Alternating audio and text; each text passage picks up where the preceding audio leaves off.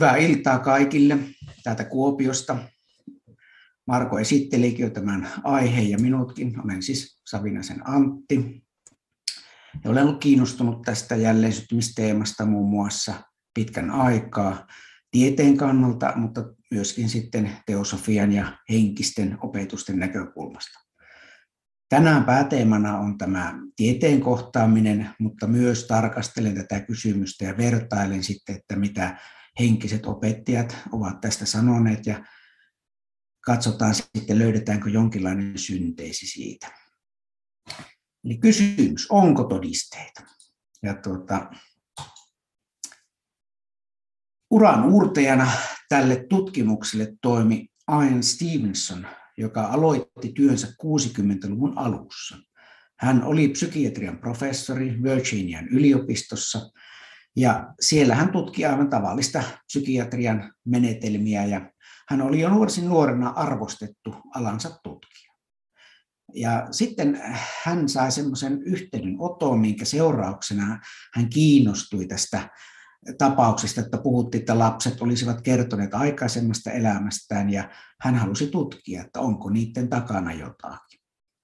Ja sitten hän saikin sellaisen apurahan Xerox-laitteen keksijältä, joka mahdollisti päätoimisen työskentelyn. Hän jätti sitten tämän psykiatrian opetuksen ja tutkimustyön ja suuntasi sitten kaiken voimansa tähän lasten jäljestymismuistien tutkimuksiin.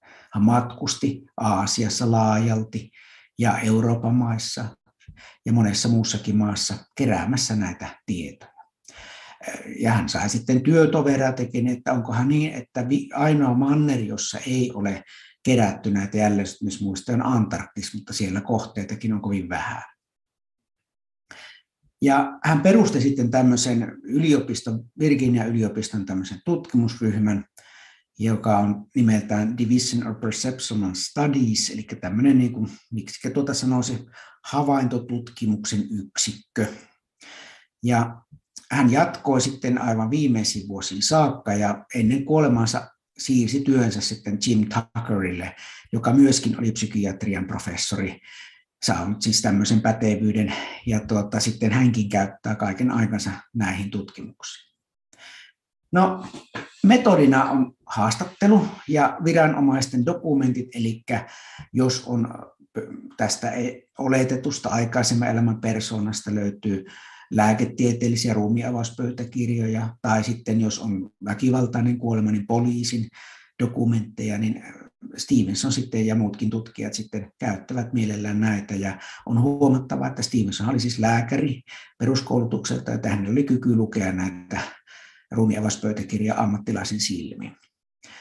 Ja myöhemmin sitten tätä, kehitetään tätä menetelmää niin, että ensimmäiset haastattelut eivät varmaan olleet ihan niin ammattimaisesti tehty, koska se metodi tyypillisesti tutkimuksessa etenee niin, että aluksi sitä testataan ja sitten parannetaan ja sitten jossakin vaiheessa se on niin hyvä, että siitä tulee semmoinen, semmoinen metodi, jota muutkin noudattavat. Ja tässä nyt oleellista on se, että haastatellaan niitä läheisiä ihmisiä, ja, jotka ovat nähneet, että ja heille ei makseta mitään. Eli ei haluta kannustaa huijaukseen millään tavalla. Ja jo vuonna 2005 niin sitten dokumentoi tuo tapausta, jotka on tietokantaa viety, mikä mahdollistaa tilastollisen analyysin näistä. Niitä voidaan sitten tunnistaa näitä piirteitä ja sitten sitä kautta päästään näkemään, että mikä on se signaali tai signaalit, jotka sieltä nousee. Oleellista on sitten kirjata kaikki nämä lapsen antamat lausunnot ja tutkia, että mitkä niistä löytyvät niin objektiivisista dokumenteista tai haastatteluista ja kirjataan osumat ja virheet. Eli ei kirjoita vain, että lapsi osuu, sanoo jotakin, mikä on kohdalla ollut, mutta myöskin ne, mitkä eivät toteudu. Ja pyritään noudattamaan tämmöistä tieteellistä kriittistä menetelmää. Ja yhtenä tutkimusalana on, oli syntymämerkit ja elämän traumat, mitkä sitten ottaa kontaktia tähän äh, Stevensonin psykiatrian uraan mielenkiintoista, että syntymämerkki voisi liittyä jollakin tavalla aikaisemman elämän tapaan kuolla esimerkiksi. Ja tästä sitten äh, hän teki semmoisen kirjan, missä oli 225 tapausta, niitä on hieman enemmän sitten yhteensä dokumentoitu. Ja suomennettukin on tältä Tuckerilta erinomainen kirja, olen elänyt ennenkin, jos saatte sen käsiin ja aihe kiinnostaa, niin suosittelen. Se on kirjoitettu hyvin selkeästi ja kriittisesti. En tiedä, onko tulossa toista painosta. No, sitten tästä tietokannasta niin voidaan muutamia tuloksia saada. Se, että tämähän siis tarkoittaa nämä tulokset sitä, että että niin kuin niiden lasten kertomusten ja sitten mitä osa on voitu todentaa, mutta kaikkia ei voitu todentaa, mutta niistä sitten nousee sitten semmoisia niin merkittäviä johtopäätöksiä. Eli tässä vaiheessa en väitä, että nämä olisivat aikaisempien elämien tuloksia varmasti ja sinänsä, mutta nämä ovat siis sitten lasten tapauksista löydettyjä yleisiä lainalaisuuksia. Tämä perustuu varsin tuoreeseen kirjaan 2017 kahden tutkijan tekemään tämmöisen. Toinen oli islantilainen ja professori ja toinen oli sitten tuota amerikkalainen. Inkarnaation väli on näissä lyhyt. Se on muutamista viikoista muutamiin vuosiin. Joissakin harvinaisimmissa tapauksissa ne voivat olla muutamia vuosikymmeniä. Edellisen persoonan käyttäytymismallit, jopa taidot ja kieli voivat seurata uuteen elämään. Niistä ei ole aivan semmoista niin vahvaa näyttöä, mikä niin kuin voisi viedä tuota, esittää, että juuri näin mutta että on tapauksia, joissa tämä lapsi on ymmärtänyt toisesta maasta tulleiden ihmisten kieltä ja puhuttelemassa heitä. Että sen takia tämä tutkija sanoi, että niitä on sen verran, että paljon, että niin voidaan sanoa.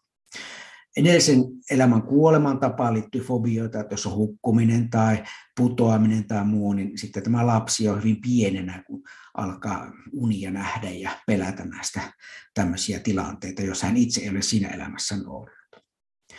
Joillakin lapsilla on muistoja välitilasta, niissä on sellaisia yleisiä piirteitä, että mitenkä monesti niin kertovat, että heidät johdatettiin sitten, että heitä pidettiin huolta ja sitten niin kuin uuteen elämään jollakin tavalla.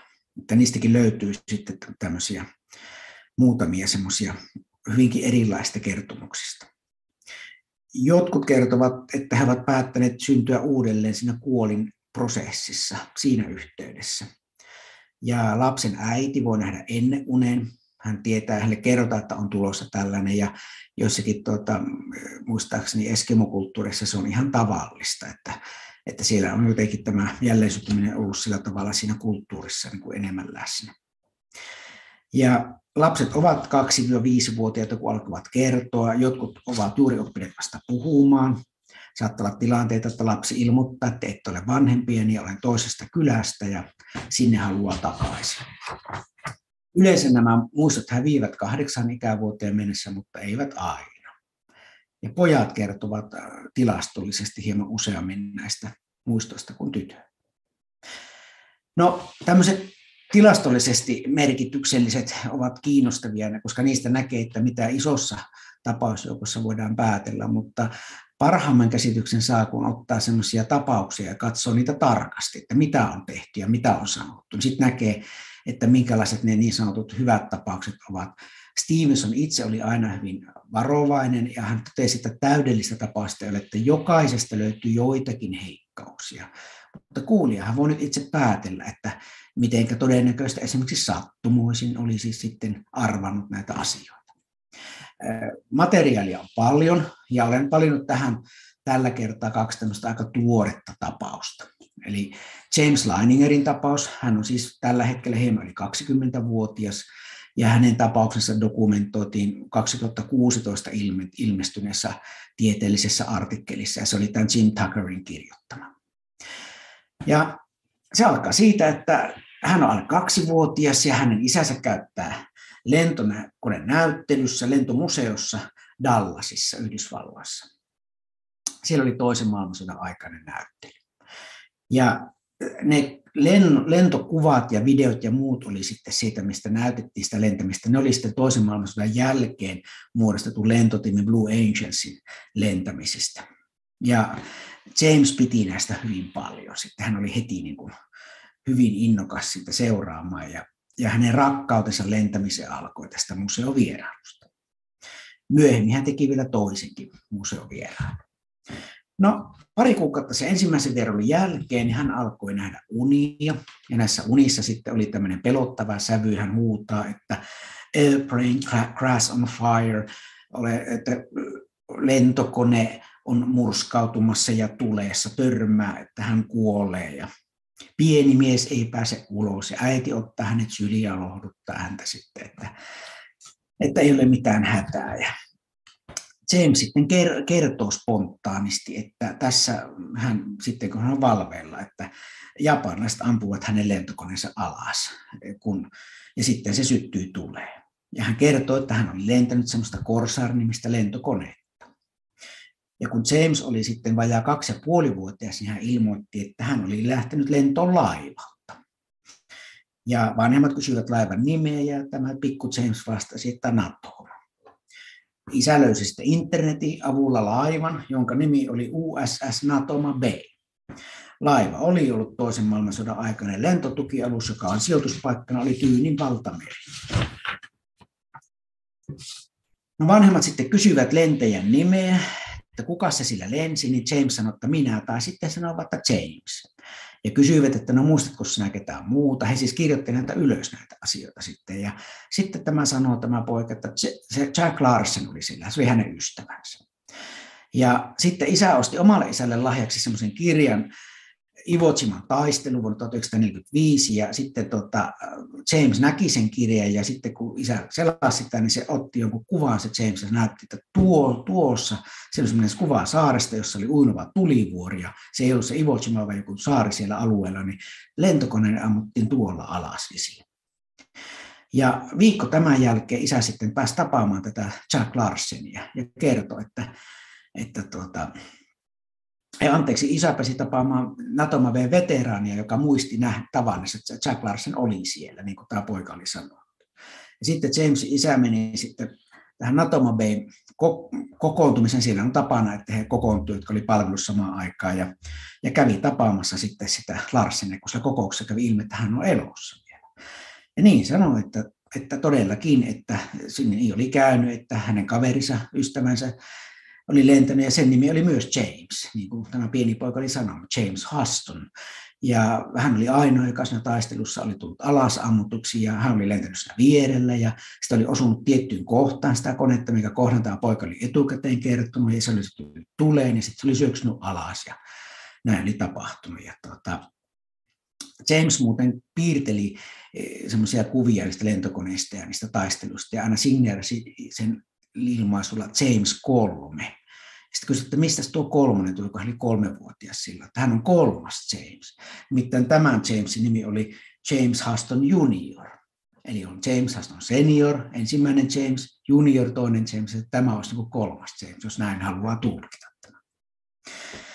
Ja todellakin niistä dokumenteista, mitä isä onnistui löytämään, kävi ilmi, että se oli pudonnut sitten siellä, ei Iwo kohdalla, vaan siellä tuli Vuorisaaren kohdalla, minkä James, pikku James oli sanonutkin.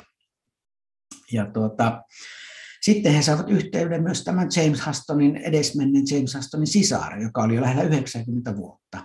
Ja puhelimessa keskustelivat sitten. Ja, ja tuota, myöhemmin tutkija, muutama vuosi myöhemmin, otti yhteyttä sisareen, että mitä oli keskusteltu, koska hän halusi riippumattomasti todentaa, että ei ole pelkästään vanhempien muistin varassa. Niin hän oli 91-vuotias sen keskustelun aikana sitten tämän tutkijan kanssa, niin kävi ilmi, että se ei muistanut paljon tämä sisar, mutta muisti sen, että James oli kertonut, että heidän isänsä oli alkoholisti ja se oli vaikuttanut heidän lapsuutta. Niin se, se, se oli, sen muisti, että näin käynyt.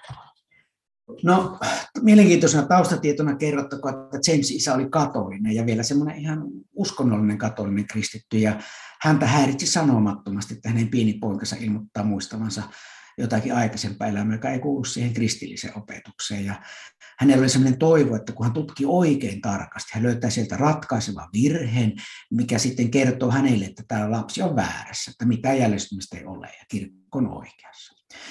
Ja yksi virhe näytti löytyvä, mikä näytti sitten että tämä isä, että nyt, nytpä löysinkin. Se oli nimittäin se, että Natoma ne veteranit sanoivat, että siellä ei ollut tätä korsaarimista lentokonetta.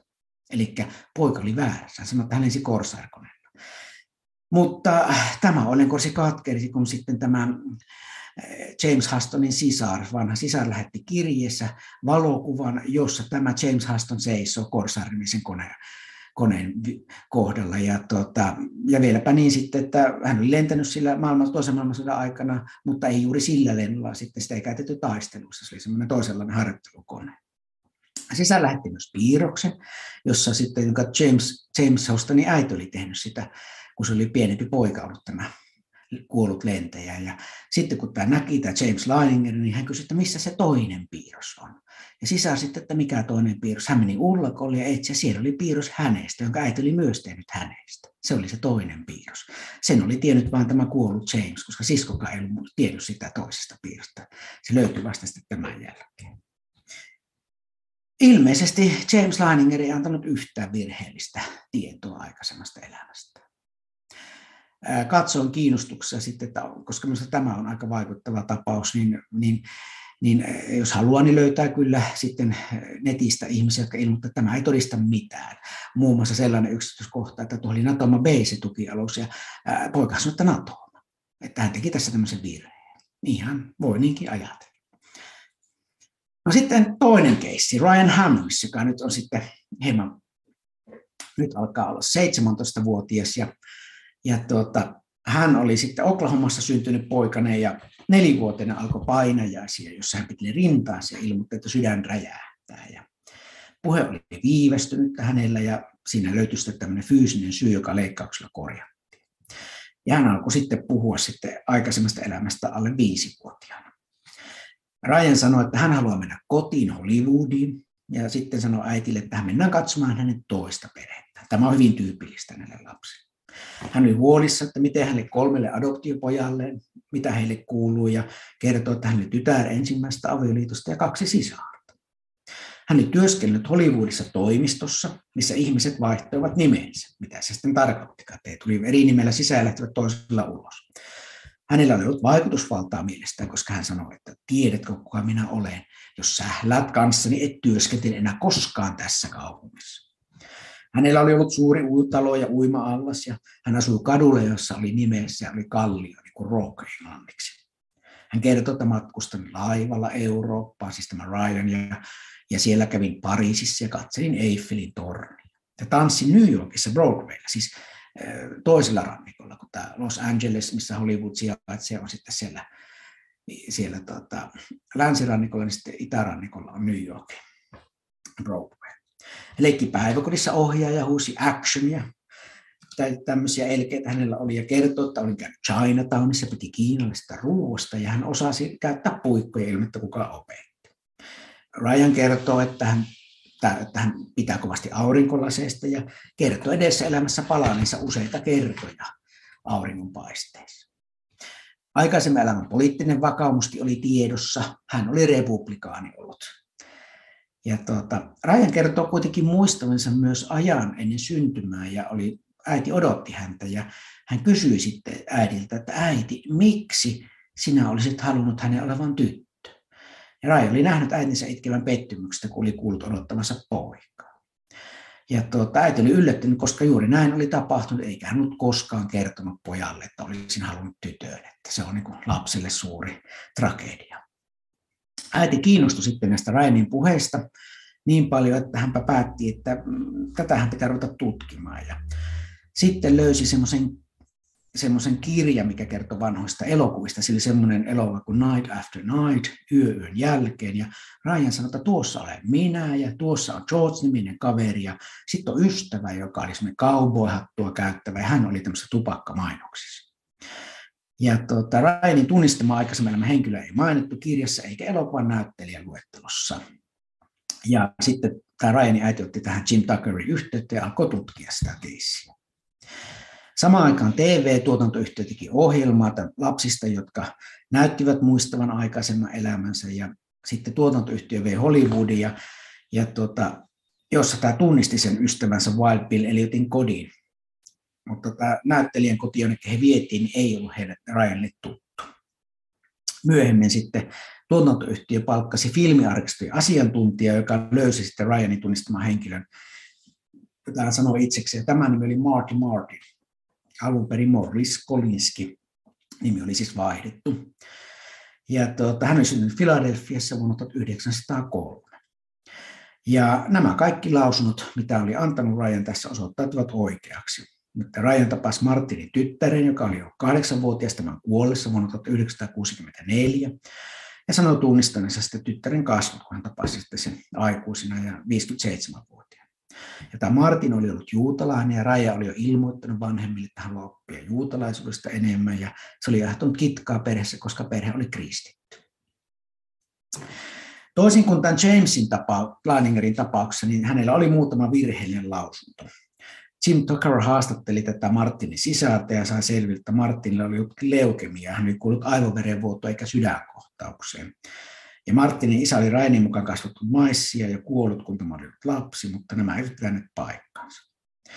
Ja sitten kadun nimi, siinä sanoi, että siinä oli Kallio Rock, niin siinä sen kadun nimi oli 825 and Roxbury, No Roxbury, se on R-O-X, niin se on pikkusen samanlainen, se laustaa melkein samalla tavalla kuin tuo rock. Että, mutta ei ollut, ei sinä kalliota lukenut sitten. Mutta muutama virhe, mutta 55 tiedonantoa, jotka voitiin vahvistaa oikeiksi, ja muutama tiedonanto, jotka oli virheellisiä. Että tässä on ehkä me eniten näitä tiedonantoja, mitä mä olen niistä keisseistä lukenut, jotka on voitu vahvistaa. Siis sen jälkeen vasta, kun lapsi on kertonut, tutkijat on päässyt sitten jäljille tälle. No, mitä selitysmalleja? Näitä siis on huomattava määrä, kaikki ei ole yksityiskohtaisia näitä tapauksia, mutta, mutta esimerkiksi tässä käänne suomennettussakin kirjassa, mikä Jim Tucker, että siellä on paljon aika vaikuttaviakin tapauksia. Tässä on kolme pääselitysmallia. Petos, lasten mielikuvitus ja sattuma, internet, kirjat ja lehdet lähtee. No katsotaan sitä petosta. No 2500 tapausta, niin jos ne olisivat petosta, niin eh, pitäisi uskoa aika laajoihin salaliittoihin. Ja myös tutkijoiden pitäisi olla kyllä mukana niissä. Mutta sitten kun toiset tutkijat ovat ristiin tarkistaneet toisten tuloksia, niin ne on kyllä tullut samoihin tuloksiin sitten. Että, eli tämä tarkoittaisi myös sitä Jim Tucker ja sitten tämä Stevenson, kaikki nämä olisivat niin kuin huijareita. On hyvä huomata, että Stevensonin maine oli niin kova tutkijana psykiatriassa, että vaikka hänen jäljestymislasten, lasten jäljestymismuotojen tutkimukset eivät saaneet niiden kollegojen luottamusta puoleensa, he tiesi, että tässä on henkilö, joka on täydellisen rehellinen. Hän ei valehtele ja hän on taitava tutkija aikaisemmin. Niin julkaisivat sitten mainstream-lehdissäkin hänen tuloksia, koska tunsivat tämän ihmisen. Hänen integriteettiään kukaan ei koskaan asettanut kyseenalaiseksi niistä, jotka tunsivat hänet tutkijapiirissä.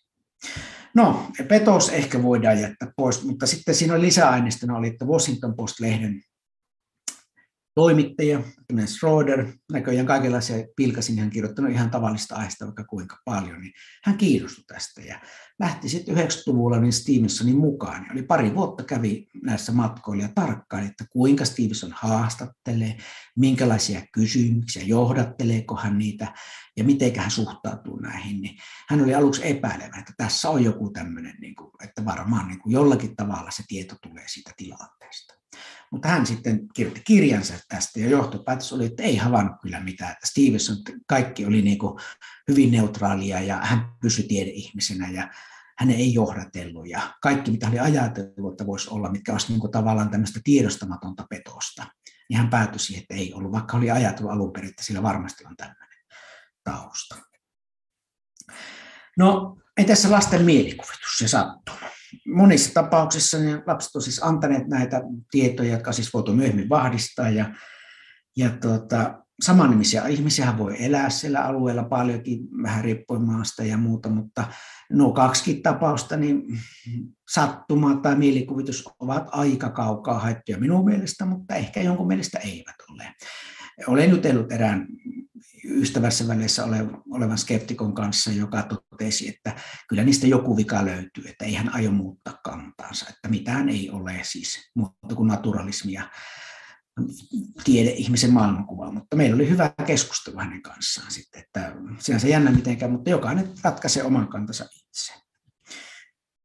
No entäs se tiedonhankinta sitten, että lapset tai vanhemmat ovat hankkineet näitä tietoja, mutta esimerkiksi tuosta Leiningerin tapauksesta kävi ilmi, että ei niitä tietoja ollut olemassakaan ennen kuin osasi keskustella, haastatella niitä veteraaneja ja sitten sitä kautta päästi jäljille. Tai piti asiantuntija palkata, että löytää tämän Ryan Hammondsin elämään liittyvät asiat sitten arkistoista, että ei niitä ollut saatavilla. Ja sitten jossakin, tuota, kun ne 60-luvulta lähtien tapauksia, niin internet ei ollut olemassakaan, että että sieltä niin kuin, se ei niin kuin oikein selityksenä ole uskottava. No entäs sitten tuota, kun tutkijoiden informantteina toimii nämä nykyiset ja sitten ne vanhan perheen ihmiset, aikuiset, niin voisiko olla, että perheet muistaisivat vähän. Ehkä kertomus on syntynyt, että lapsi kertoo muistamansa aikaisemmasta elämästä ja vanhemmat lähtevät innossaan etsimään sitä uutta perhettä ja löytyy sopiva ja siinä keskustelussa rikastuu se tarina yksityiskohdilla, jota ei ollut alun perin ollenkaan tiedossa. Ja tämä voisi sitten selittää, mutta toisaalta kun on melkein 40 tapausta, jossa tutkijat sitten pääsivät sitten sen uuden perheen kanssa eh, yhteyteen, että ne, se lapsen perhe ei ollut löytynyt tai etsinyt sitä uutta perhettä, että sitten taas niin kuin ne jäisi sitten selittämättä.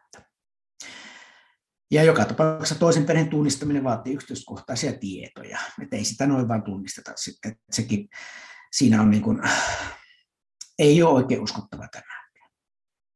No sitten on tietysti, kun on luonnolliset selitykset käyty läpi, niin entäs yliluonnolliset selitykset? On esitetty, että kenties nyt tässä ilmenee semmoinen super ESP, koska jos se yliluonnollinen selitys ei tietenkään naturalistille käy, siis ihmisille, joka uskoo, että on pelkkää materiaa ja, ja tämmöistä fysiikan ilmoittamia asioita olemassa, ja näin poispäin, niin tota, eihän tämmöinen selitys ole mikään selitys, koska sehän olisi niin kuin yliluonnollinen. Niin, mutta sitten jos hyväksyy yliluonnollisen, niin voisi olla, että että ei olisikaan aikaisemmin elämä muista, vaan se jollakin tavalla yliaistillisesti vaan saisi niitä tietoja ja luulee sitten, että on hänen eletty elämä.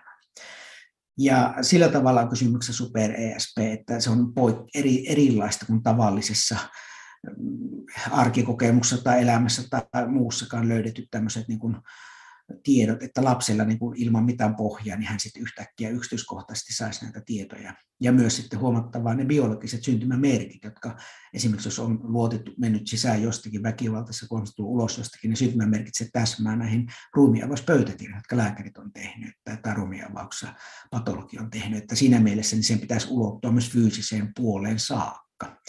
Ja ongelmana siinä ehkä se merkittävin ongelma on siinä, että tuota ei ole esiinny missään muussa kuin lasten jäljestämismuistossa. Että se on niin kovaa tuo taito, että, tuota, että se on ikään kuin räätälöity selitysmalli, joka selittää vain ne. Niin se on pikkusen epäuskottava. No sitten tietysti voisi ajatella, että tuo demonikortti, että entäpä jos ovat henkien valtaamia ne lapset, että tuota, ne henki puhuiden kautta. Tämä voisi olla tämmöisen konservatiivin kristityn selitysmalli, että demonithan sen tiedon antavat, että kun jäljestämistä ei raamatussa heidän mielestä ole, niin silloin sitä ei voi olla muuallakaan. Ja olen käynyt tästä erään ystäväni kanssa keskustelua, joka on voimakas kristitty, niin hän myöntää, että tämä demonikortti on ongelmallinen, koska äh, sillähän voi minkä tahansa itselleen epämieluisen asian selittää, että, että en pidä tuosta asiasta siispä, se on demonin aikaansaava. Että se on niin kuin tietoopillisesti ongelmallinen, että, että olisi tämmöinen niin kuin ylivertainen kortti. Ja tähän sitten tämä, tämä ottaa vakavasti kuitenkin tämä Jim Tucker, siis sen hypoteesin, että olisiko näin, niin hän toteaa, että sen lasten, lapsen persoonallisuus ei muutu kertomuksiin kertoessa. Hän on sama lapsi, mitä muutenkin on. Että siinä ei ole mitään merkkejä, että se tapahtuisi mitään muutoksia siinä lapsessa. Että, että, että jos voisi kuvitella, niin se olisi jollakin tavalla erilainen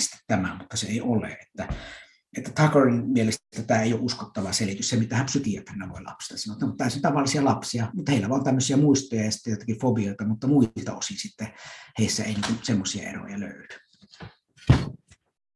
No sitten on skeptikkojen kritiikki. Minä jo vähän viittasinkin tähän erään tuttavaani kritiikkiin, niin semmoinen filosofi Paul Edwards kirjoitti kirja, missä hän tarkasteli näitä muun muassa jälleensyttymismuistoja, mutta muutakin. Ja hänen sitten eräs argumentti, hän oli monta argumenttia, mutta mä en tässä niitä kaikkia käy läpi, mutta tuota, ehkä kiinnostavin argumentti on se väestönkasvuun liittymä. Että nythän on erään arvion mukaan Edwards kertoo, että Kristuksen syntymäaikaan maailmassa oli noin 200 miljoonaa ihmistä. Ja 1650, eli 350 vuotta sitten vähän reilu, niin 500 miljoonaa, eli puoli miljardia ihmistä. Ja nyt on kohta 8 miljardia ihmistä. Että että tässähän nyt on joku semmoinen ristiriita, että niitä ihmisiä on kovin vähän jossakin historian vaiheessa, niin kuin voidaan, varmasti on ollut paljon vähemmän kuin mitä nyt on, niin mistä sinne löytyy ne ruumit sitten, että sehän jotenkin olisi ristiriidassa. Mutta tästä on sitten erään tämmöisen tutkijan niin arvio sitten, että siis ja voidaan arvioida, että nykytiedon mukaan, siis mitä pystytään päättelemään historiasta lähteestä, niin on arvioitu, että olisi ollut 105 miljardia ihmistä elossa niin silloin on mahdollista jälleen syntyminen sen mielestä, mielestä että siellä se rytmi on vain nopeutunut. Se on aluksi ollut paljon hitaampi ja sitten nopeampi, niin kyllä se mahtuu tähän, mitä tiedetään. Sitten, että onhan nyt ihmisiä on ollut paljon enemmänkin, mutta siis ne mitä historiallista lähteestä on mahdollista päätellä. Eli tämä ei kaada sitä, että suuri osa sielusta vaan on, olisi tässä välitilassa uuden kahden syntymän välissä. No sitten tuota, Lontoon yliopistossa muistaakseni toimi Christopher French, psykologian professori ja tämmöisten anomaalisten ilmiöiden tutkija. Hänkin on, on tämmöinen skeptikko, mutta tuota, hän on tutkinut kaikenlaista parapsykologiaan liittyvää, niin hän sitten esittää, että lasten muistot ovat valemuistia. Valemuistostahan on, on paljon tutkittu psykologiaa, psykologista tutkimusta viime vuosikymmeninä. Ja ne ovat syntyneet vuorovaikutuksessa vanhempien. Voihan olla, että lapset ovat näyttäneet valokuvia ja arvuutelleet lapsen kanssa, että kuka hän on mahtunut olla aikaisemmassa elämässä. Ja, ja ne ovat voineet syntyä tahattomasti vanhempia antamasta informaatiosta, mutta jos vanhemmat ei tiedä näitä aikaisempia elämiä, että kukaan muukaan ei tiedä, niin vaikea kuvitella, että miten he tahattomasti ne antaisivat sitten nämä, nämä tiedot sieltä. Ja tuota, no sitten tämä minusta niin kuin hauskin ja kiinnostavin on tämmöisen skeptikkofilosofi Stephen Halesin esittämä näkökulma. Että hän itse esittää tämmöisen tarinan lohikärmekorusta, joka ei ole hänen, hänen oma tarinansa, mutta hän käyttää sitä tämmöisenä esimerkkinä, että, että kuvitellaan, että löytyy tuota lapsi, joka on syntynyt Japaniin, ja hän kertoo, että hän on kelttien aikana tuhat vuotta sitten elänyt toisella puolella maapalloa jostakin Irlannissa, ja siellä sitten hän on ollut tämmöinen lohikärmekoru, hän kuvaa tarkoin, kuinka se koru on, siinä kaksi lohikärmettä on kietoutuneena ja semmoinen hyvin kiinnostava näköinen koru, ja sitten ennen taistelua hän laittaa sen korun ison paaden alle piilottaa, ja hän kuolee taistelussa, ja hän kertoo sen paikan, missä se oli se taistelu ja paasi, ja tutkijat menevät ja löytävät sen paaden, ja kaivavat sieltä, ja se löytyy se koru, ja se on juuri sellainen kuin se lapsi on sanonut. Sitten hän kysyi, että no uskoisitko, että tässä olisi kysymys jälleen syntymästä, niin vastaus on, että en tietenkään uskoisi, koska on ääretön määrä hänen mukaansa mahdollisia naturalistisia selityksiä. Ja hän sanoi yhden, että entäs jos vaikka alienit ovat käyneet ja istuttaneet tämän muistot sille lapselle, tai hän ei sanonut kyllä, että eihän usko alieneihin, mutta esimerkiksi. Että se on vaihtoehtoisia selityksiä, mutta ei niitä ääretöntä määrää kyllä ole, mitkä voisi olla kysymykseen, mutta se pointti oli, että mikään näyttö ei riitä, vaikka kuinka paljon olisi tuommoisia lohikärmekorujuttuja, koska jälleen se uskominen ei ole rationaalista. Ja perusteluna on se, että pitäisi olla semmoinen teoria, selitysmalli, joka selittäisi kaiken, mitä tiedämme neurotieteestä ja ylipäätään ihmisestä, ja sitten pitäisi selittää, kuinka tämä liittyy sitten tähän aikaisempiin eläimiin, miten ne muistot liittyvät. Eli tämmöinen superteoria pitäisi olla. Sitten olisi rationaalisempaa usko jälleen mutta koska tällaista teoriaa ei ole esitetty hänen mielestään, niin silloin se ei ole rationaalista. Ja on rationaalisempaa ajatella, että tähän löytyy hyvä selitys, joka poistaa kaikki ongelmat. Siis hän uskoo, että sellainen selitys löytyy. No, sitä voi tietysti kukin arvioida, tuota, että mitä mieltä on tuosta mallista, että se kuulostaa tämmöiseltä naturalismin pelastamiselta. Naturalismi siis tarkoittaa sitä, että mitään ei niin kuin henkistä ole oikeasti olemassa, on vain ihmisten välisiä käsityksiä, jotka häviävät kuolemassa sitten. No, tässä nyt oikeastaan mikään näistä kritiikeistä ei minua vakuuta, kun on tutustunut noihin tapauksiin, mutta esitin nyt sillä tavalla, että nyt kuulija voi itse miettiä, että missä määrin olisi. Ja aika hyvät kritiikit on tässä jos saatte sen kirjan, minkä tämä Jim Tucker on julkaissut, siinä hän itse jokaista tapausta pohtii niitä. Ja tämä oli myös tämän Stevensin lähtökohta, että hän katsoi, että olisiko muita mahdollisia selityksiä, että niin kuin pyrkivät avaamaan läpinäkyvästi sitä. No nyt voitaisiin siirtyä sitten toiseen vaiheeseen, että kun teosofialla tarkoitan laajassa mielessä henkistä, henkise, henkistä tietoa tai hengen tiedettä, teosofia, antroposofia, ruusuristiläisyyttä, niin niissä on aika yhteinen semmoinen iso linja. Ei sitä nyt siltä näkökulmalta tätä. Niin nythän nämä on nämä inkarnaation väli, niin hyvin yksimielistä on, että se inkarnaation väli on paljon pidempi. Se on tuhat vuotta tai 1500 vuotta tai jotakin tämmöistä no keskimäärin. Ja persona osaltani ajatellaan ja esitetään, että ei persona jälleen synny, vaan se ihmiskuva on sellainen, että persoonan takana on korkeampi minä, joka on sitten ikuinen, tai ainakin siinä mielessä, että se elää jälleen syntymästä toiseen, ja sitten aina tulee uusi persona, joka vain osaan siitä voi ilmentää sitten. Ja tämä on poikkeusta. Tästäkin puhutaan kyllä tästä lyhyen inkarnaation mahdollisuudesta, mutta se on harvinaisempaa. Ja tuota, Jäljestysmuisteen yhtenä selityksenä voisi olla sellainen, niin kuin, että kun teosofiassa puhutaan fyyserumin kaksoskappalasta, eetteriruumista, elämänvoimaruumista, niin siinä on nämä muistot, niin kenties sitten se ei ole hajonnut ja palautunutkaan tähän eteeriseen maailmaan, tämä, vaan siinä syttyy se persona tuo mukanaan sitten jotakin näistä aikaisemmista käyttövälineistä. Ja se selittää sitten, että ne muistotkin siirtyy, kun tavallisesti persoonallisesti eihän me muisteta yleensä yhtään mitään. Tai minä ainakaan en muista, että ehkä joku voi muistaa, mutta tavallisesti ei muisteta. No yksi mahdollinen selitysmalli on semmoinen, että kenties sitten, koska voi ajatella, että tämä jälleen syttyminen ja kuolema on käänteisiä prosesseja, niin sitten kun toiset tulee jostakin taivasmaailmasta ja toiset taas siirtyvät sinne näkymättömälle puolelle, he voivat kohtaamisessa sitten tavata toissa. Ja tämmöistä on esitettykin mahdollisuutena antroposofisessa kirjallisuudessa ja Ervast, Pekka Ervasta Ruusuristin perustajani esitti eräässä yhteydessä, että tämmöistä tapahtui jonkin verran. Ja silloinhan se voisi selittää niitä muistoja, mutta selittääkö ne kaikki, niin se on tietysti sitten, en ihan vakuuttunut, että kaikki tällä, mutta tämä on yksi mahdollinen selitys.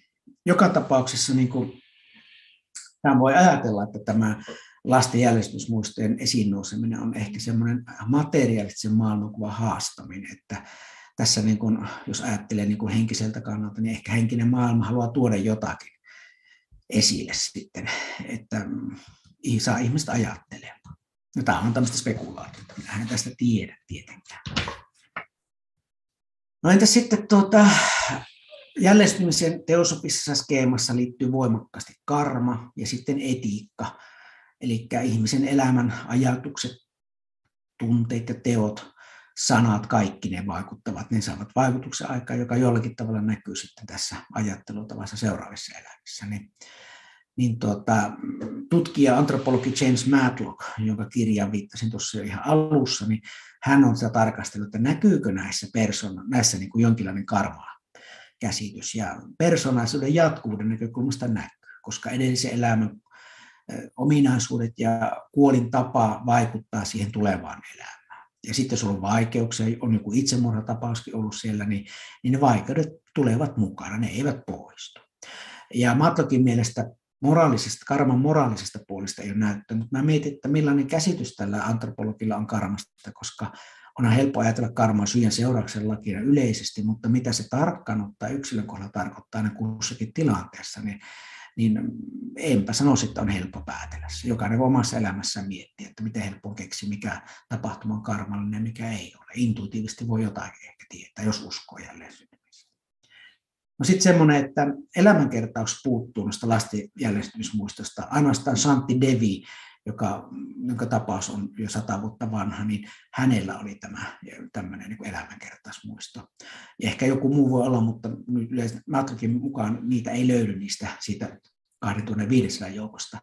Niin elämänkertaus on tämmöinen niin kuin tutkimuksesta, siis objektiivisesta tutkimusta ihmisten haastattelemalla on saatu tietää, että se on niin vahvasti eettinen, että ihminen näkee, että kuinka hänen elämänsä valinnat, jopa ajatukset vaikuttavat toisiin eläviin olentoihin, ihmiseen ja luontoon ja muuhunkin eläimiin. Niin tota, tämä jos puuttuu, niin silloin voi ajatella, että se eettinen puoli ei tule näissä lasten niin vahvasti esille. Tuo on niin kuin mielenkiintoinen.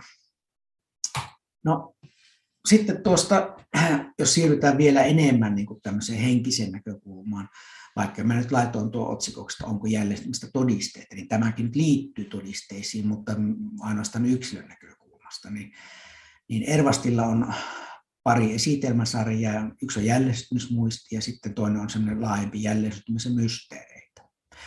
Ja hän sitten tuota, tuo esille sitten näissä, että, että tuo uusi persona ei ole vanhan persoonallisuuden jatkoa, vaan niin kuin tuon jo esille ilman korkeammasta minästä, niin siinä se ei tyhjene yhteen persoonallisuuteen. Mutta sitten voisi ajatella, että mitkä tekijät sitten antaisi viitteitä siinä, niin itsetuntemuksella on tässä merkitystä. Ja Ervasti antama neuvo on sellainen, että nimenomaan omissa heikkouksissa ja sellaiset asiat, mitkä ovat vaikeita, hyväksyä, niin, ja ikävät tapaukset ja kohtaamiset, niin, niin semmoiset on sitten se, se, sellaisia asioita, joissa se vanha karma erityisesti niin kuin tulee näkyville ja per vanhan elämän asiat. Eli itsetuntemus olisi semmoinen niin kuin että voisi tehdä päätöksiä, että mikä kunkin persoonassa on sellaista. No, tähän liittyy helposti kaikenlaista haaveilua ja turhamaisuutta, että olen ollut vaaraa tai milloin mikäkin tämmöinen. Suuri osa meistä on tietysti ollut ihan tavallisia ihmisiä, koska suuri osa ihmiskunnasta on aina hyvin harvat pääsevät historiaan ja muuta. Että se on niin semmoinen Ranska, Ranskan hovissa olleet ihmiset, niin ne on semmoisia hauskoja tarinoita, mutta tuota, en ottaisi niitä kovin vakavasti. Että ne on semmoista turhamaisuutta. Mutta tuota, oleellinen puolihan tuossa on se, että on niin kuin hyvä asia, että emme muista, koska jos olemme tehnyt pahaa jollekin toiselle tai joku on tehnyt meille pahaa, niin sen voi jo arkiajattella ymmärtää, että se ei ole hyvä lähtökohta. Vaikka varmaan jonkinlainen intuitiivinen antipatia voi ollakin, niin se, että se ei ole sellainen selkeänä muistona, niin se on elämän kannalta suurta armoa. Näin voisi ajatella. Jälleen heräämiseen, niin siihenkin Ervastilla on joitakin ohjeita ja yksi sellainen ohje, että oikea asenne. Että oikealla asenteellahan tarkoittaa sitä, että voimme hyväksyä, kun ymmärrämme asiaa tämmöisen mahdollisuutena. Emme vaadi sitä, että meidän täytyy muistaa sitä tai tätä. Että se niin kuin ajatuksella voi niin kuin valmistaa semmoista joskus sitten. Ja yllättäen ehkä paha vastustamattomuus, mistä Maurikin on paljon puhunut, niin hän tuo esille se, että, että ihminen, joka oppii suhtautumaan pahaan uudella tavalla, anteeksi annolla ja voittamalla sen rakkaudella, niin hänessä kehittyy pikkuhiljaa tämmöinen uusi silmä, ja mä luen teille otteen tästä Ervastille. Meidän silmämme aukinen näkemään, että ihmiselämän ymmärtäminen ja selittäminen käy päänsä ainoastaan jälleen avulla. Kun tämä näkemisemme kasvaa ja kehittyy, niin se muuttuu jälleen syttymismuistoksi. Muistoja menneisyydestä alkaa välähdellä silmiimme, ensin hämärinä, sitten yhä kirkkaampina ja selvempinä. Alamme ymmärtää, miksi meissä on toinen tai toinen luonteen ominaisuus, kuinka olemme kehittyneet sellaiseksi kuin olemme. No, nyt voin esittää tässä semmoisen loppupäätelmän, että asetin kysymyksen, onko jälleen syntymistä todisteita, niin kyllä on, jos haluaa ne katsoa että, ja ottaa ne vakavasti, niin siitä on objektiivisia todisteita. Toki se objektiivinen todistusaineisto liittyy niihin lasten jäljistymismuistoihin, joissa on hyvin nopea inkarnaatiorytmi. Että ne ovat siinä mielessä, niitä on pakkokin olla poikkeuksia, koska jo pelkästään tuo ihmisten väkiluvun tarkastelu vuosisadasta toiseen osoittaa, että ei se voi olla niin nopea. Se on mahdotonta. Et siinä mielessä me tiedämme, että ne ovat poikkeuksellisia. No sitten taas tuo jälleenstyminen ja karma niin ovat mielestäni teosofia ja antroposofia ylipäätään henkisten ajattelutapojen filosofioiden tärkeimpiä opetuksia. Ja ne ovat huikeita näkökulmia ihmisen arvoitukseen, mutta toisaalta taas sitten, että jos mä uskon, että olen jälleen syntynyt tai jälleen syntyvä oleton, niin eihän se pelasta. Että tästä tuli tämmöisen Mia Kontron kirja Heijastus menneestä, tämän vuoden kirja, niin siinähän tutkija kyse, kyselytutkimuksella suomalaisten jäljestymismuistoista. Niitä on yllättävän paljon, siis myös aikuisilla. Ja tuota, varsin moni kertoo uskomansa jäljestymiseen, mutta ei se vaikuttanut heidän elämään millään tavalla. Se on vaan semmoinen, että juu, kiva juttu, mutta se ei niin kuin millään tavalla välttämättä herättänyt vahvaan etsimiseen tai mihinkään tämmöiseen. Eli se pelkkä toteena pitäminen ei auta, koska jos se auttaisi, niin voisi ajatella, että sitten jälleenstymisajatuksen läpäisemät maat, niin, niin siellä niin kuin olisivat niin kuin valtava, kaikki olisivat henkistyneet jo, että jos se pelkkä uskomus siihen riittäisi. Eli tässä tarvitaan jotakin muutakin sitten. No, teosofian mukaan tietysti, niin kuin jos ajatellaan tätä kuoleman prosessia, niin jos se on tosiaankin pitkä tämmöinen, että ihminen ensin vapautuu persoonallisuudestaan ja sitten taivasmaailmassa hän elää niin kuin tämmöisenä korkeampana minuutena, joka ei enää yksilöllisyytenä, jossa sitten on nämä kaikki jälleen hedelmät niin kuin nähtävissä, niin siellä sitten sekä Ervast että Steiner esittävät, että ihminen katsoo näitä aikaisempia eläimiä saavutuksia, ei niinkään persoonallisia puolia niistä, vaan ne henkiset hedelmät. Ja jokainen on halunnut syntyä tähän maan päälle. Ervasti mukaan, ainakin jos sen taivasmaailmasta käsin tulee. Ja tuota, hän näkee tämän Kristusihmisen ihanteen, Steinerilla vastaava kuvaus, ja tulevan maanpäällisen elämän piirteet, ja myös aikaisempia elämiä. Ja ihminen antaa jumalallisen lupauksen tuleva maanpäällinen elämämme näyttäytyy meille. Me näemme, mikä läksy on annettu suoritettavaksi tätä uutta elämää varten, ja hänen sielunsa tuntee. Nyt tahdon koittaa paremmin kuin ennen olla puhdas, rehellinen ja rauhallinen sisässäni. Minä tahdon olla rakastava kaikkia kohtaan. En sano, että näin on käynyt, mutta tuo ainakin tuntuu hyvältä elämän ohjelta, olipa jälleen totta tai ei. Kiitos.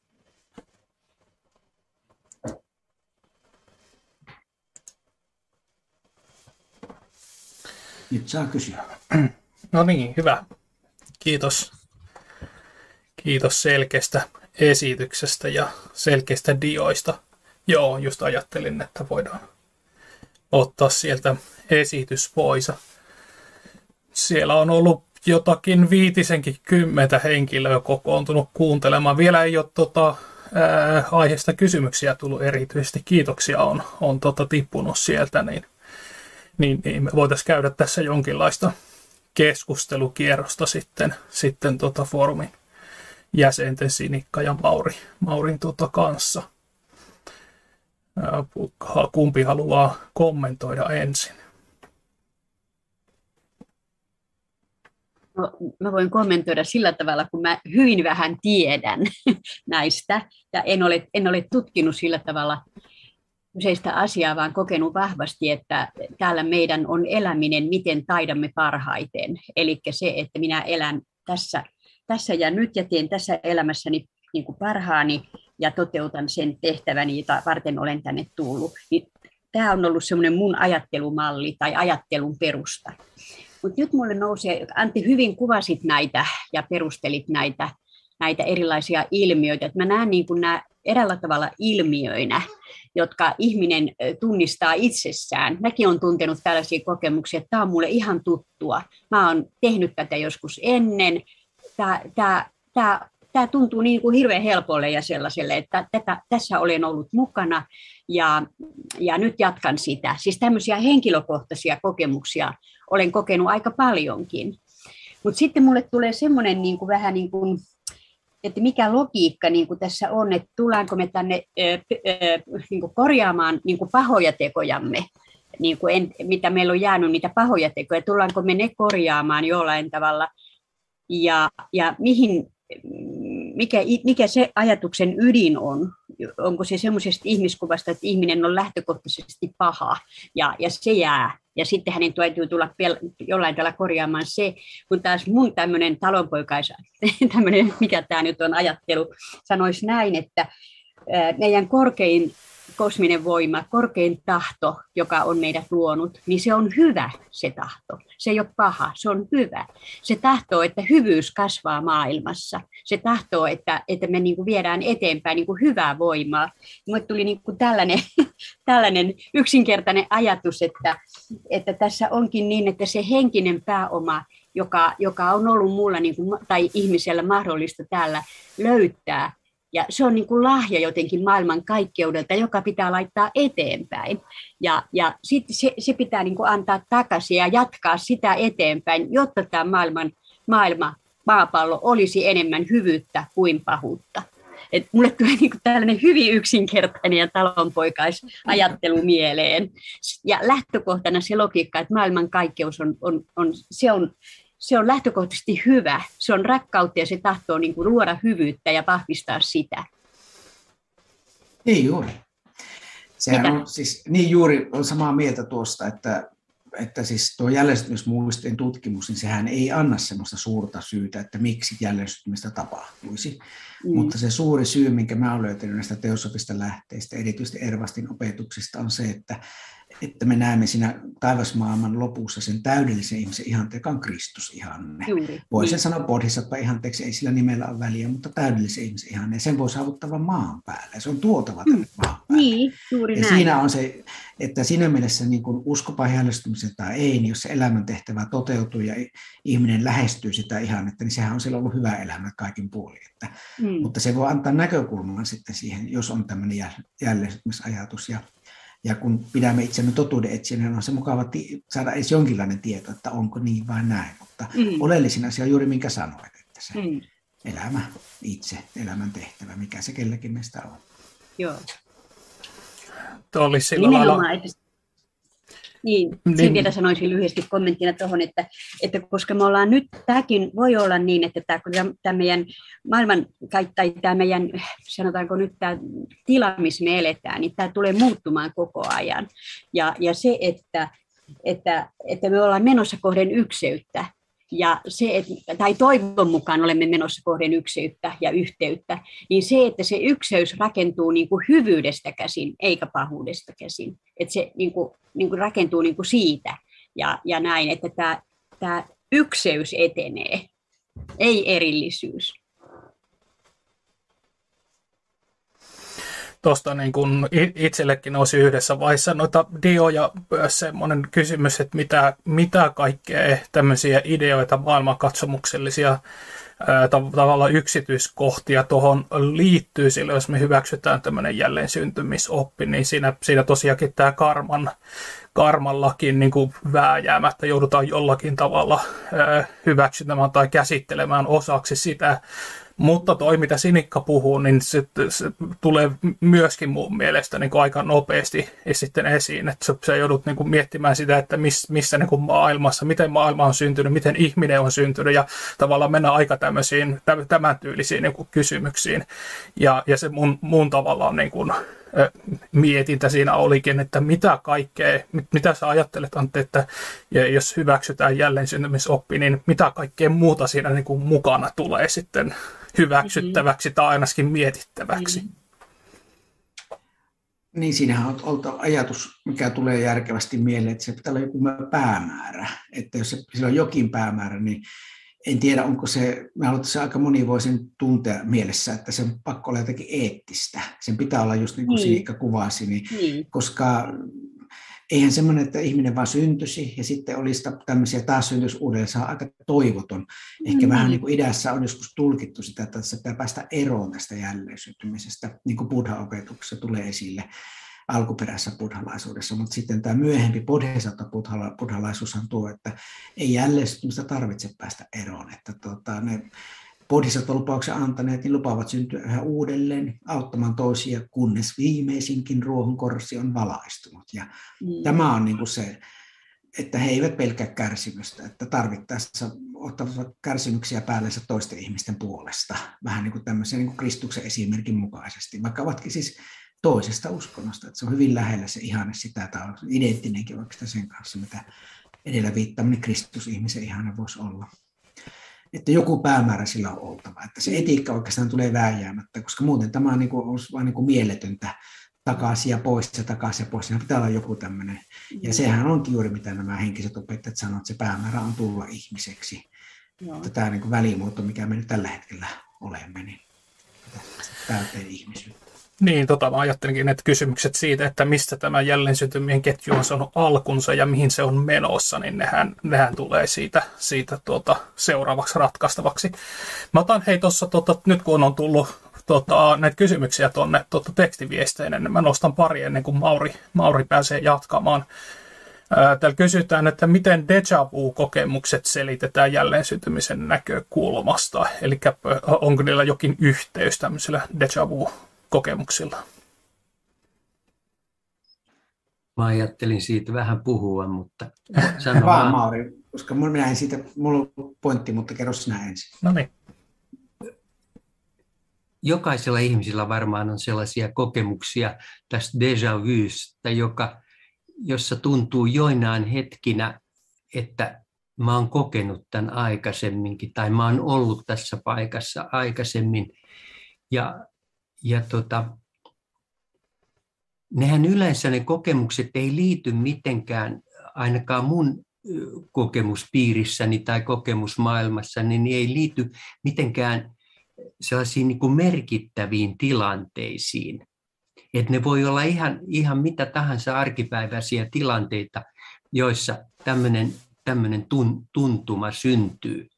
En tiedä, onko tätä kukaan kukaan tutkinut tätä déjà vu-ilmiötä, ilmiötä, mutta mulla on tullut sellainen tilanne, johon Anttikin tässä viittasi, että jos me jälleen syntymien portilla ikään kuin näemme tulevan elämämme pääpiirteittäin, että miten, miten se menee, niin silloinhan saattaa olla niin, että me voidaan myös nähdä, nähdä joitain yksityiskohtia siinä, siinä tilanteessa ennen tätä uutta jälleen syntymää, mutta tämä on ihan vaan pelkkää arvailua.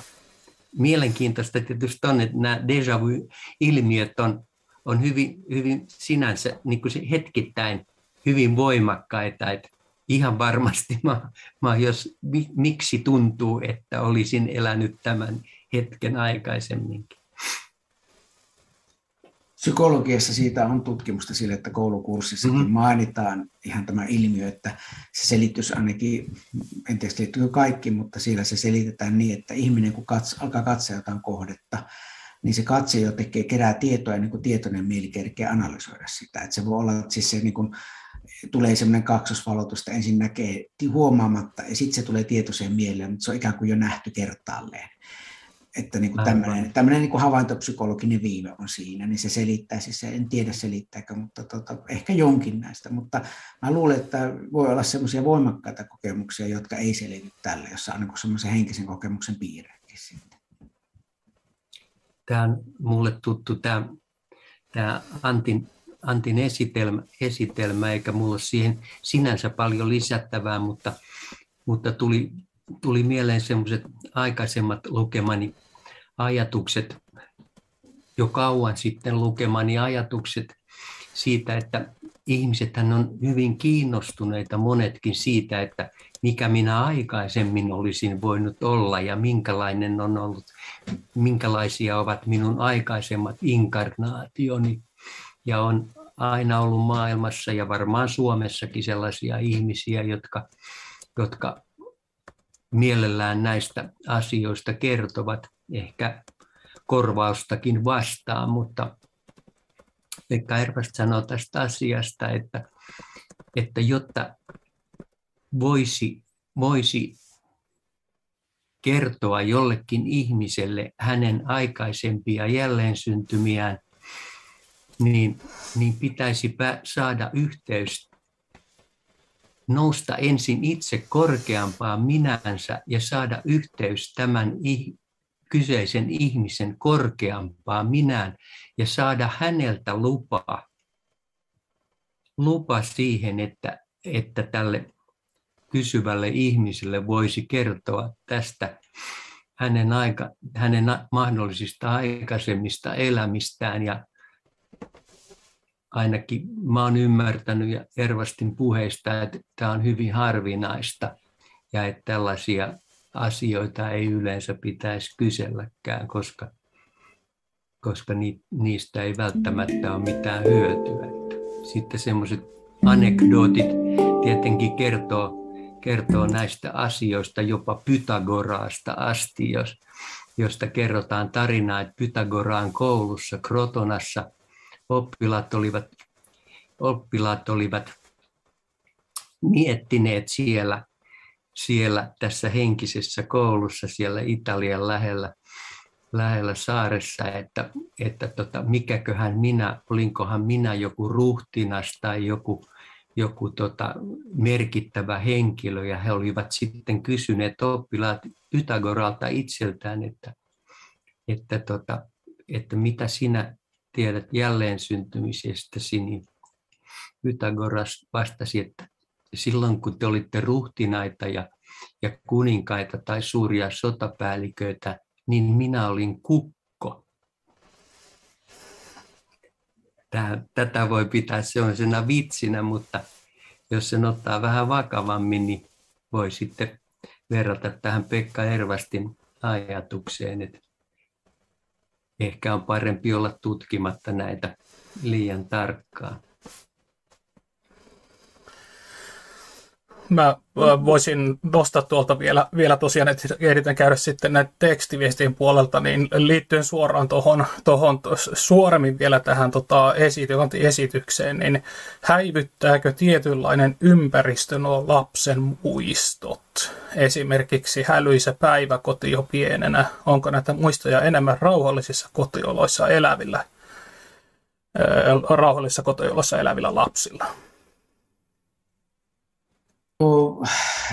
ihan varmasti en pysty sanomaan, mutta minusta vaikuttaa se yleinen linja on sellainen, että se lapsi siinä tietyssä ikävaiheessa kahdesta viiteen vuoteen puhuu niistä enemmän ja sitten tota, niin, kun se muu elämä alkaa tulla päälle sitten niin koulu ja tämmöinen, niin sitten se elämä suuntautuu siihen, siihen nykyiseen elämään. Että hän niin kuin unohtaa, että ikään kuin lakkaa puhumasta, se lakkaa ikään kuin se menee se herkkyysvaihe ohi siitä. Että voi olla, että se on sen ulkoista vaikutusta, mutta se on toisaalta aika hyvä asia, että näin käy, koska elämä on kuitenkin elettäväksi tarkoitettu, että se ottaa sen uuden elämän sitten sillä lailla, että minusta näyttäisi, että se on niin sellainen sisäsyntyinen prosessi, mikä sitten vie sen lapsen sitten ikään kuin virta, joka lähtee kuljettamaan sitä nykyisessä elämässä.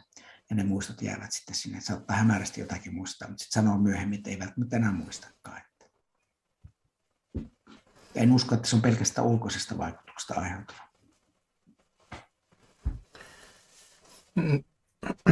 Steiner-päiväkodissa työskentelevä vaimoni usein puhuu siitä, siitä, miten lapsi inkarnoituu ikään kuin maadottuu tänne maa-elämään vähitellen, että se ei tapahdu heti, ei edes useassa vuodessa, vaan pikkuhiljaa. Ja monet jäävät ikään kuin vähän sellaiseen välitilaan, ehkä henkisessä mielessä nimenomaan. Totta kai he inkarnoituvat, tulevat ruumiiseen silloin, kun synnytys on tapahtunut, mutta, mutta noin henkisessä mielessä niin se inkarnoituminen voi tapahtua vasta vuosien kuluttua. Tämä on tällainen näkemys. Vielä pikkusen tuohon tohon, tota, liittyen, kun sä mainitsit, että, että se oli, näitä julkaisuja on niin kuin, ihan niin kuin muutaman vuoden takaa, oliko se 2017. Miten tässä nyt tässä meidän ajassa, kun informaatio internetin ja kaiken tämmöisen, tämmöisen median kautta, mitä me päästään, yksityiset ihmiset pääsee, pääsee käyttämään vapaasti, niin onko ollut nähtävissä, että tämä, tämä tota, materiaali, näistä, näistä lasten kokemuksista, jälleen syntymiskokemuksista, niin olisiko täällä tapahtunut mitään kasvamista? Onko meillä enemmän materiaalia tällä hetkellä, mitä käydä läpi kuin tuota, esimerkiksi 20 vuotta sitten? No, tuota pitäisi kysyä oikeastaan Jim Tuckerilta, että miten, onko niillä tullut sitten, he, heillä olisi se tieto siitä, mutta se tietokanta, mihin on vienyt niitä, niin niissä myöhemmissä kirjoissa niin sitä luku ei ole kasvanut sitten, että en tiedä, että miksi niitä ei viety lisää, että koska he kuitenkin kerää niitä tietoja edelleen, että en osaa sanoa, että mikä on se tilanne tuon osalta. Onko missään muissa maissa tehty tämmöistä tutkimusta kuin Yhdysvalloissa?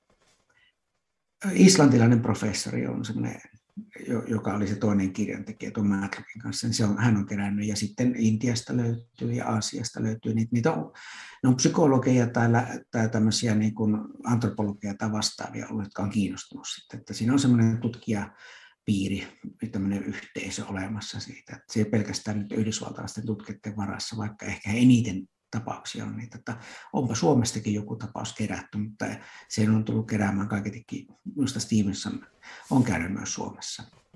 Että tämmöinen näin. Olisin kysynyt, onko siellä vielä, Marko, niin kuin kysymyksiä ihmisiltä? Oleva, joo, oleva Sinikka, hyvä. Joo, niin mun, mä tota, nyt kun kuuntelee tätä, tätä keskustelua, niin mun tekisi, ajattelisin nyt kysyä Antilta sellaista, että ensinnäkin, mikä on tutkimuksen tavoite? Eli miksi näitä tutkimuksia, mitä se palvelee, mikä niiden niin kuin, tehtävä on tai miten, mitä se palvelee tämä tieto, onko siinä jotain suurempaa kuvaa? Johon se, että se, vai onko se pelkästään sitä, että on kiinnostavaa. Se ei riitä nimittäin mun mielestä ainakaan, niin kuin, vaan siinä pitäisi olla joku isompi kuva ja suurempi merkitys, jota se palvelee. Ja toisekseen sellainen kysymys, että että miten tätä tietoa, joka on nyt synty, on tullut, niin miten sitä sitten voidaan niin kuin hyödyntää ja, ja, tota, ja miten se niin kuin palvelee ihmiskuntaa, koska, koska sen tulisi jotenkin niin kuin sit palvella tätä ihmiskuntaa, että miten sitä hyödynnetään. Mä mietin sitä ensimmäistä tarinaa, kun sä kerroit siitä lentokonehommasta, että tämä, tämä kaksivuotias ihminen pystyi puhumaan ja käyttämään näitä käsitteitä jo. Sehän tuntui jo uskomattomalta, että sen ikäinen lapsi mutta tota, onko sillä mitään funktioa niin kuin siihen, että mitä se, miten sitä voi hyödyntää. Ja, ja sitten tuli myöskin vielä kolmas näkökulma sellainen, että kun, kun me ajatellaan ja keskustellaan tästä, Ja, ja ihminen niin kuin on kiinnostunut kovasti siitä, että kuka olen ollut ennen ja jos tulen, niin, niin mihin, miksi, tulenkohan sitten minkälaisena. Niin se palvelee meidän egoa hirveän paljon. Se on hyvin egolähtöistä ja, ja näin. Ja, tota, ja se, kun, koska kaikki on energiaa, niin äh, vaikuttaako nämä, miten ihminen ajattelee itsestään ja miten se niin kuin, minkälaisista lähtökohdista, mikä on se, se semmoinen merkityksellisyyden taso sillä, onko se egoistinen vai onko se niin kuin korkeampi tietoisuus, mitä se hakee. Tässä oli nyt vähän monta, monta näkökulmaa, mutta tämä on kiinnostavaa, tämä on tosi kiinnostavaa tutkia. Mä näen tämän niin kuin ilmiönä enemmän, kun mä tiedän niin vähän, niin mulle tämä on niin kuin ilmiö. Stevensonin osalta, niin hän siis kiinnostui tästä, hänen äitinsä oli teosofi. Stevensonilla itsellä ei ole teosofista taustaa sinänsä, mutta saattaa se vaikuttaa siihen kiinnostuksen syntymiseen. Niin psyki, psykologisessa ja psykiatriassa niin kuin joku ilmiö havaitaan, mikä toistuu. Niin, kuin joku, niin se on vähän niin kuin diagnoosi, että tässä on tämmöinen, halutaan, se on perustutkimusta siinä mielessä, mitä tämä pitää sisällä. Että että tuota, varmaankin Stevensonilla oli joku henkilökohtainenkin syy, motiivi siihen, mutta hän ei kauheasti sitä itsestään puhunut, että hän otti se elämän tehtäväksi. Että mä itse ajattelen teosofian näkökulmasta, että se oli hänen darmansa, hänen elämän tehtävänsä oli tämä, Joo, johon hän sitten valmistautui. Että, että ja, ja sitten kun katsoo, että mitä Jim Tucker kirjoittaa, niin hänkin selvästi niin pitää niitä niin kuin että, että niistä on joku todistusvoima. Mm. Että, mutta he tutkijoina ei ota siihen kantaa, vaan se, he tuovat niin kuin ikään kuin näytille, että tämmöistä olemme tutkineet parhailla menetelmillä ja kriittisillä menetelmillä, ja ihmiset sitten itse vetävät johtopäätöksiä, mutta mä luulen, että niillä on, joillakin tutkijoilla on sellainen ajatus, että se voisi kenties sitten auttaakin ihmisiä näkemään sitten mm. jotakin mm. enemmän. Juuri. Ja tota, että mikä se päämäärä olisi, voisi olla, niin jos ajatellaan, että kun viittasin monta kertaa siihen naturalismiin tämmöisenä nykyisenä tieteen paradigmana, eli siis aivot tuottavat tietoisuuden, ja kun kuolemaa tapahtuu, niin aivot sammuvat ja tietoisuus häviää, ja se on sitä myöten selvä. Mitään ei ole eikä voikaan olla. Niin tämähän haastaa sen aika voimakkaasti, että olipa se selitys jälleen syntymä tai jokin muu, niin, niin se on niin kuin hyvin tämmöinen viitta, että ihminen on muutenkin kuin pelkkä tämmöinen aineellinen olento. Ja se on niin kuin arvokasta siinä, että se saattaa ihmistä ainakin ajattelemaan ja etsimään, niin kuin jos niin kuin joku kiinnostuu enemmän. Tuo oli hienosti kuvattu, joo, mm. todella. Tietysti se yksi päämäärä, päämäärä tai tavoite tämmöisellä tutkimuksella on poistaa sitä pelkoa, että ihminen esimerkiksi niin kuin koko kristikunnassa ajatellaan joutuu kuoleman jälkeen mahdollisesti iankaikkiseen kadotukseen tehtyänsä jotain pahaa. Tässä ajattelussahan se ei ole mahdollista, vaan ihminen jälleen syntyy ja hän voi korjata elämäänsä seuraavassa elämässä, elämässä ja pyrkiä parempaan lopputulokseen. Päämääränä tietysti sitten teosofit ajattelee, että päämäärä on täydellinen ihminen ehkä enkeli. Tuossa oli aika hienosti, Malkka, kuvasit tota sillä tavalla, että siinä on sellainen niin kuin armon näkökulma. Sellainen, niin kuin, että armo on niin kuin, niin kuin se kantava voima tässä koko, Nimenomaan. Nimenomaan. koko tässä prosessissa. Niin se on sen armon kautta. Ja sehän tulee niin kuin kristillisyydessä, mä uskoisin, että se tulee aika monissakin niin kuin näissä uskonnoissa myöskin niin kuin mahdollisesti tällainen näkökulma. Mä muistan, kun toi oli toi, meillä tuo Jukka Kuoppamäki ää, mm. silloin aikoinaan puhumassa foorumissa ja mulla oli sellainen oikein niin kuin sydämen asia, kun hän käytti tällaista sanaa, että että Kristus on karman Herra. Eli Kristus on voittanut karman ja, ja silloin mä koin sen niin kuin tällaisena armon, armon niin kuin tekijänä mutta se ei niin kuin sinällään voi vapauttaa ihmistä täysin, vaan, vaan, vaan siinä on sitten vielä joitakin elementtejä, mutta se oli niin mahtavaa, kun hän sanoi, että Kristus on karman Herra, että joku on karman Herra. Näin var, varmaan voi ihan, ihan aiheellisesti sanoa. Mä olen ihan samaa mieltä Jukka Kuoppamäen kanssa. Mm. Vaikka ajateltaisiin kristillisesti, että Mm. Että Kristus on, jos ajatellaan Jeesus Kristusta, on yksi aspekti kolmi, kolmiyhteisestä Jumalasta. Mm. Niin ihan yhtä hyvin voi sanoa, että Jumala on karman Herra. Mm. Mm. Niin tai näin. Mainitsen tuolta keskusteluista Timo Tahvananen laittoi tämän Erlendur Haraldsson, on nähtävästi tämä islantilainen ollut, mihin viittasit Antti. Kyllä, se oli juuri tämä Kuol- kuoleman vuoden kokemuksia muun muassa tutkinut. Mm. Mä kans tota, tavallaan pohdin tuossa esityksen aikana sitä, sitä niin tämmöistä tutkimuksellista otetta tämmöiseen, että kerätään niitä jälleen syntymiskokemuksia ja, ja, ja tota, katsotaan niiden, niin, että pitääkö ne paikkaansa ja tehdään niin kuin tämän tyylistä analyysiä siinä. Haetaanko, haetaanko hakeeko joku ryhmä siitä, siitä sitten niin kuin tavallaan kokonaisvaltaisempaa evidenssiä tosiaan tämmöiselle niin kuin sielulle ja, ja henkisyydelle. Se on tietysti yksi puoli siinä, siinä tota, mitä voi ajatella tämmöisenä niin kuin motiivina, mutta nähtävästi noissa tutkimuksissa ei todellakaan oteta siihen niin hirveästi kantaa, vaan pyritään vaan tuomaan niin kuin faktat pöydälle, jos on ymmärtänyt oikein. Kyllä, se on juuri näin. Sitten johtopäätösten tekijä ja lukijalle, sitten, jotka ylittää sen, koska tieteessä ylipäätään niin omia mielipiteitä ei kerrota niissä ja kaikki johtopäätökset pitää perustua siihen kerättyyn dataan. Että niin kuin spekulointi ei ole kovin hyvässä huudossa, kun kirjoittaa mistä tahansa alasta. Tässä on odotettu niitä pelisääntöjä sitten kuvataan ne löydökset ja analysoidaan ja arvioidaan kriittisesti niitä. Se on se tapa. Silloin ne pysyy niin kuin jossain määrin sen tutkijan niin kuin omista käsityksistä niin tuottaa vähän erillään, mikä on ihan hyvä asia.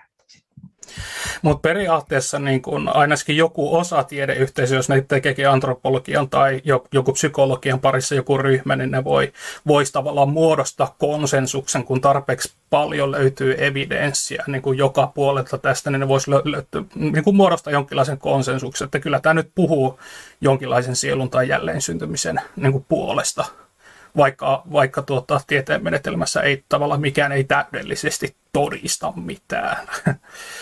että se antaa se evidenssiä. Ihan totta, että niitä semmoisia yrityksiä on tullut tässä nyt, missä yritetään synteesiä hakea, mutta tuota, se on hyvä huomata, että monet tieteentekijät niin kuin eivät tiedä näistä, täys tietävät, niin katsovat, että ne ovat merkityksettömiä, niin kuin kuvasikin tuossa, että, että se niin kuin vaikutus tähän niin kuin laajempaan ajatteluun on, on aika pieni ollut minun mielestä vielä. Mutta tuota, monelle yksilölle kylläkin sitten jää, mutta se tiedeyhteisölle, kun se paradigma on aika kovaa siinä, että, että niin kuin, mitä saa sanoa, niin eh, tuosta Stevensonista hänen ystävänsä kirjoitti, joka oli tämmöisen mainstream-arvostetun lehden niin päätoimittaja, niin, niin kirjoitti, että, että joku hän on vakavasti erehtynyt näissä, tai sitten hän on 20 vuosisadan uusi Galileo. Että hän on niin merkittävä henkilö. Tässä on ne vaihtoehdot itse kyllä veikkasin sitä jälkimmäistä, että hän on 20 vuosisadan Galileo, mutta tuota, että hän tiesi, että tässä on niin merkittävistä asioista, koska se on koko paradigman muutos. Että jos ihminen onkin muutenkin kuin tämä aivojen tuottama tietoisuus, niin niitä yrityksiä on tehty, mutta ne ei vielä ole, niin kuin on yksittäisten tutkijoita ja pieniä tutkimusryhmiä, mutta ne ei vaikuta vielä tähän valtaviran, valtaviran näkemyksiin. Elämä pyörii sittenkin semmoinen maininta vielä, että tämä kuuluisa skeptikko Carl Sagan, tähtitieteilijä, hän tarkisti joskus oli 500 julkaistu artikkeli, mikä on valtava määrä. Yli kukaan ei pysty parempaan luonnontieteessä. Ei riitä elämä siihen, mutta hänellä oli niitä julkaisuja ihan valtavasti. Niin, ja hän oli arvostettu skeptikko, niin hän totesi sitten viimeiseksi äänessä kirjassaan Demon Haunted World, että Stevensonin data on semmoista, että se vaatii tarkemman tarkastelua. Hän itse ei usko henkilökohtaisesti jäljestykseen, ei usko mihinkään muuhunkaan kuoleman jälkeiseen elämään, mutta tämä data on sen verran vakuuttavaa. Tätä pitää katsoa tarkemmin. Se on aika kova lausunto. Ihmiset, jotka ei usko, se näkee. Hänen rehellisyyttä oli niin suuri, että hän näki, että tämä on niin näköistä dataa, että tätä ei voi ohittaa humpukin. Mutta ihmiset kyllä ohittaa se mieluusti humpukkina, mutta hän oli sitä, että ei voi.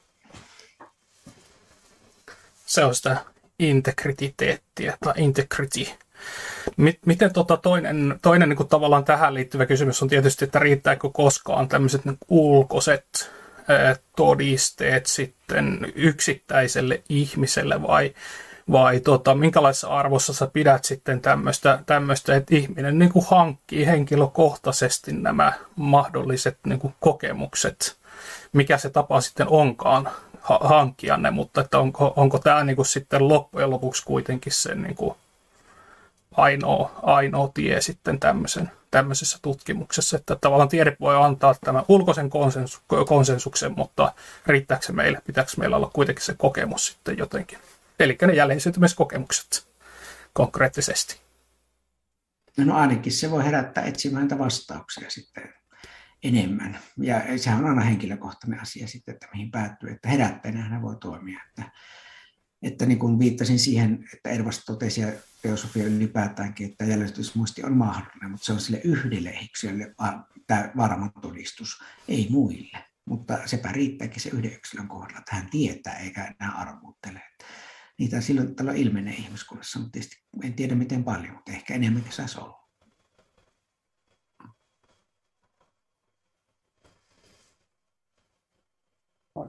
Vielä tulee semmoinen ajatus, minusta tuo jäi kovasti mieleen, kun Antti sanoi, että, että viimeinenkin olien korsi on valaistunut, niin se on hyvä tavoite, oikein hyvä tavoite.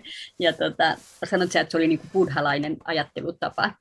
Ja, ja, ja se voisi olla todellakin niin kuin se semmoinen, sanotaanko niin kuin se semmoinen äh, yllyke tai sellainen, jota me halutaan tutkia, että milloin, milloin se, miten se viimeinen oljenkorssi saadaan valaistua. Ja, ja miksei sitten myöskin tässä ajassa, jolloin niin kuin kaikkea saa ihmetellä ja kaikkea saa niin kuin tutkia ja, ja näin, niin tämähän olisi ihan äärimmäisen arvokas näkökulma tutkia sitä, että millä tavalla tämä viimeinenkin oljenkonsi valaistuu tällä maapallolla. Ja, ja sitten sit, sit se palvelee niin kuin todella suur, suurempaa ja vieläkin suurempaa tarkoitustaan. Eli näin, että sinällään ihan hienoa mun mielestä tämä, tämä ihmettelyn, hämmästelyn ja, ja uusin, toisin uudella tavalla näkemisen niin kuin merkitys on iso ja sitä on liian vähän. Siitä on vielä liian vähän. Se menee skepti, se menee niin kuin sinne skeptikon suuhun helposti sen sijaan, että se menisi niin kuin johonkin muuhun suuhun ja aivoihin. Kyllä.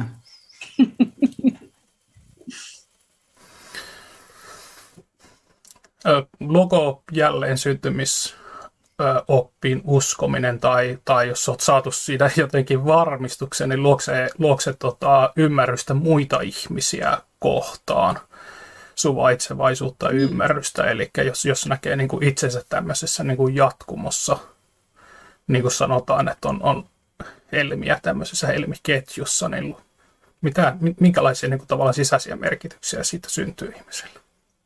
No jos sen karma ymmärtää niin, että kaikki mitä elämässäni kohtaan, ihan kaikki, mutta sanotaan niin kuin merkittävät asiat ja vastoinkäymiset ja nöyryytykset ja muut, niin epämiellyttävätkin asiat, toki hyvätkin asiat, niin nehän ovat minun itseni aikaisemmassa elämässä aiheuttamia, että ne ovat salapukuisia siunauksia, että silloin voisi ajatella, että sairaus kohtaa tai joku muu vastoinkäyminen, niin se taittaisi siltä sen pahimman terän pois, jos saisi nähdä ne tämmöisenä, että se on vain vanhan seuraus että se, miten suhtaudun siihen, tai siihen toiseen ihmiseen, joka ikään kuin toimii minua kohtaan pahasti, niin, niin en kanna kaunaa, vaan anna anteeksi ja otan siitä sen ilolla sen opin vastaan, mikä sillä on annettavana. Helpommin sanottu kuin tehty, mutta sehän se on se.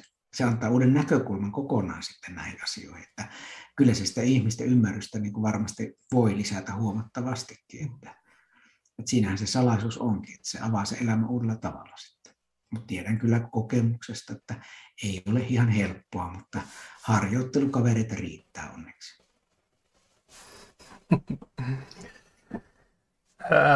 Tuossa tuli hyvä, tuo edellinen oli tosiaankin kommentointi ja täältä, täältä tekstikanavilta sitten vielä, vielä hyvä, hyvä niin kuin vastakommentti tänne, että todellinen muutos maailmankuvassa tapahtuu se, miten subjektiivisen kokemuksen kautta, eli oli mikä, minkälaista tahansa niin kuin isosta muutoksesta kyse, niin kyllähän se tietysti ihmisissä täytyy sen muutoksen ja aika, aika niin kuin isojen muutosten tapahtua, jotta ne alkaa näkymään sitten niin kuin siinä ympäristössä. Että se subjektiivisuus nyt ei kuitenkaan niin kuin mitätön eikä, eikä huono asia ole, että sen täytyy jotenkin sisällä sen ymmärryksen, yksilöiden ymmärryksen niin kuin kehittyä ja sitä kautta se voi sitten tulla ulos.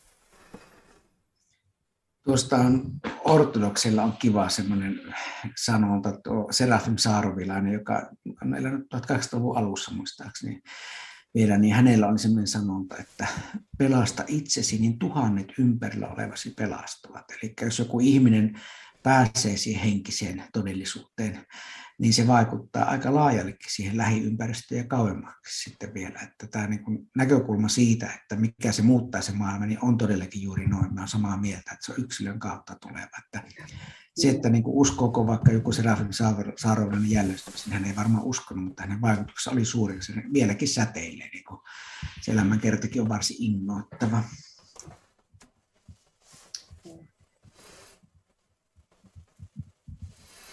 Tai ajatellaan vaikka Gandhia tai monta muuta tämmöistä ihmistä, jotka ovat vaikuttaneet paljon maailmaan, niin itse asiassa ole se muutos, jonka haluat nähdä. Niin se Gandhi selitti sen.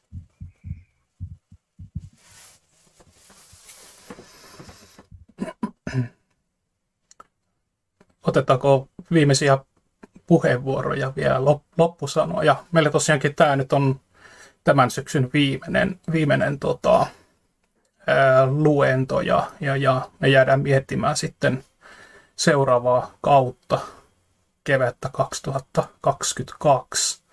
Siihenkin liittyen tietysti, jos Mauri ja Sinikka haluaa, haluaa sanoa, mutta sitten, sitten edelleen tähän Antin, Antin luentovuoroon, niin sana on vielä vapaa.